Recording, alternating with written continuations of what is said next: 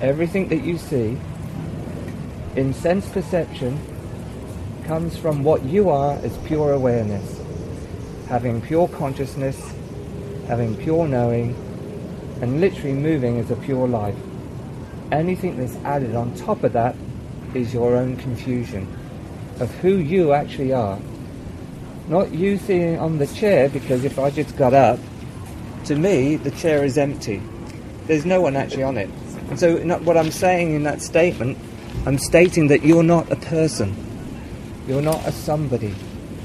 You're that that you seek.